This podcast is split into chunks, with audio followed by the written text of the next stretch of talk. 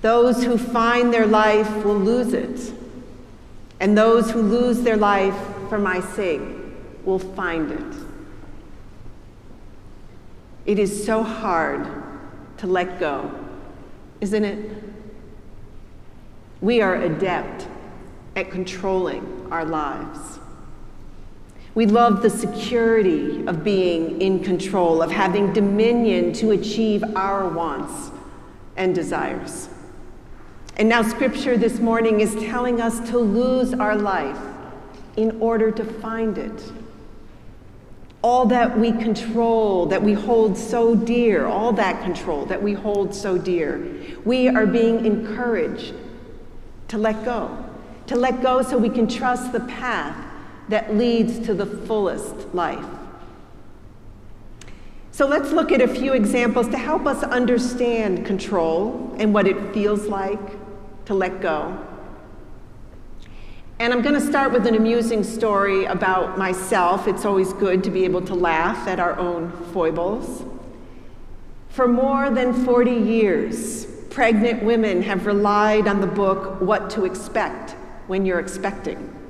Provides both explanation and comfort around the many facets of pregnancy.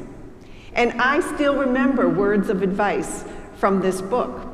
I remember reading about the importance of letting others help after the baby is born because, of course, so much time and effort is needed to care for a new, precious life.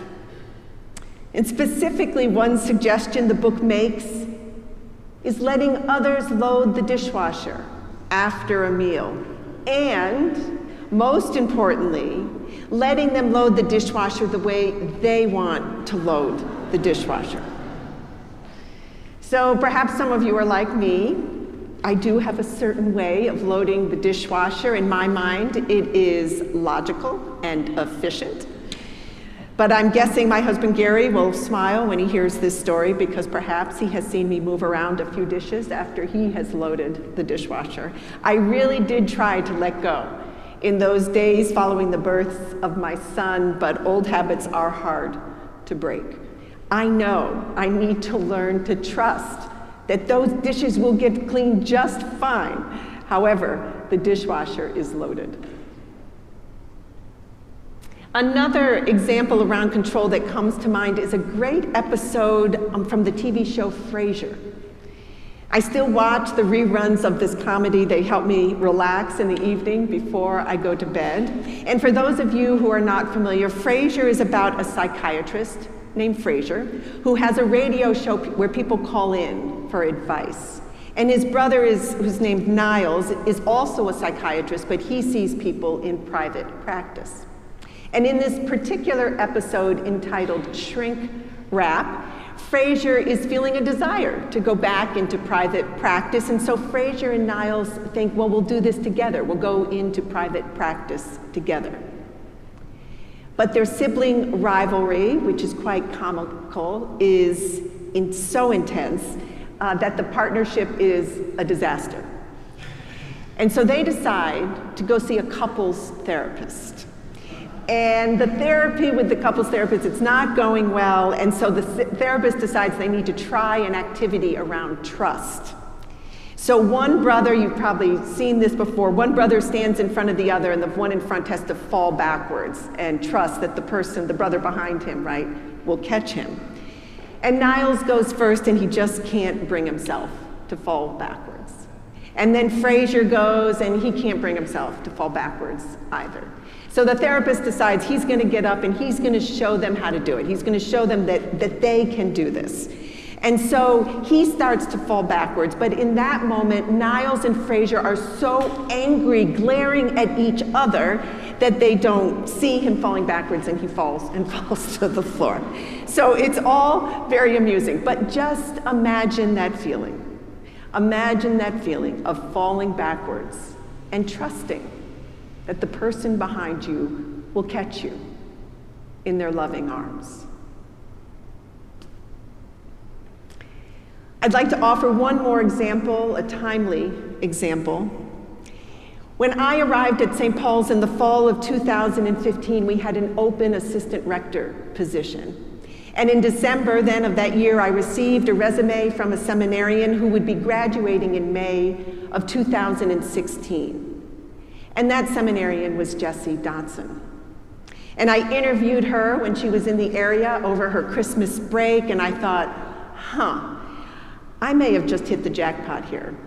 And so I brought her back for interviews for the search committee, the vestry, and the staff, and we heard her preach, and it was unanimous. Everybody was excited about her coming to St. Paul's, and so I was delighted to make that phone call. And she said no. And I was so disappointed. How to let go. How to let go when you think you have just the right candidate. Well, what happened? The Reverend Dale Granfield happened. For those of you who were here during his three years, we had a wonderful time. Dale interviewed, and I offered him the job, and he accepted. He started with us in May of that year, and we had the three wonderful years with Dale. And then in 2018, when Reverend um, Rich Israel was retiring, we had an open position once again, and coincidentally, Jesse was looking once again for a job, and we went through a second round of interviews, and I offered the job. And thankfully, uh, she said yes. And now we have benefited from five years of ministry with her. It is hard to say goodbye to Jessie. No one will replace her but someone new will come along. And we will benefit from a new relationship, all the while being grateful for the time that we had with Jesse. So, do these examples give some insight into the various ways we try to control life? Do they help you feel to actually experience that letting go allowing others to help or allowing others to lead or allowing new, a new path forward. We love the security of being in control, of having dominion to achieve our wants and desires. We love the security of charting our own path of controlling our lives to achieve our own measure of importance or our, our own measure of success. But what do we lose in tightly controlling our lives? Well, we lose the ability to let God lead. God is all knowing. God knows beyond our wishes and desires. God knows beyond the limits of our sight.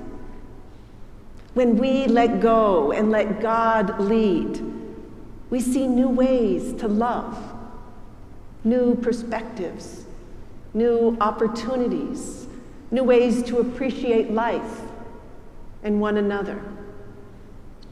When we let go, we experience life in its fullness, the immensity, the complexity, the inclusivity, the possibility, the rightness.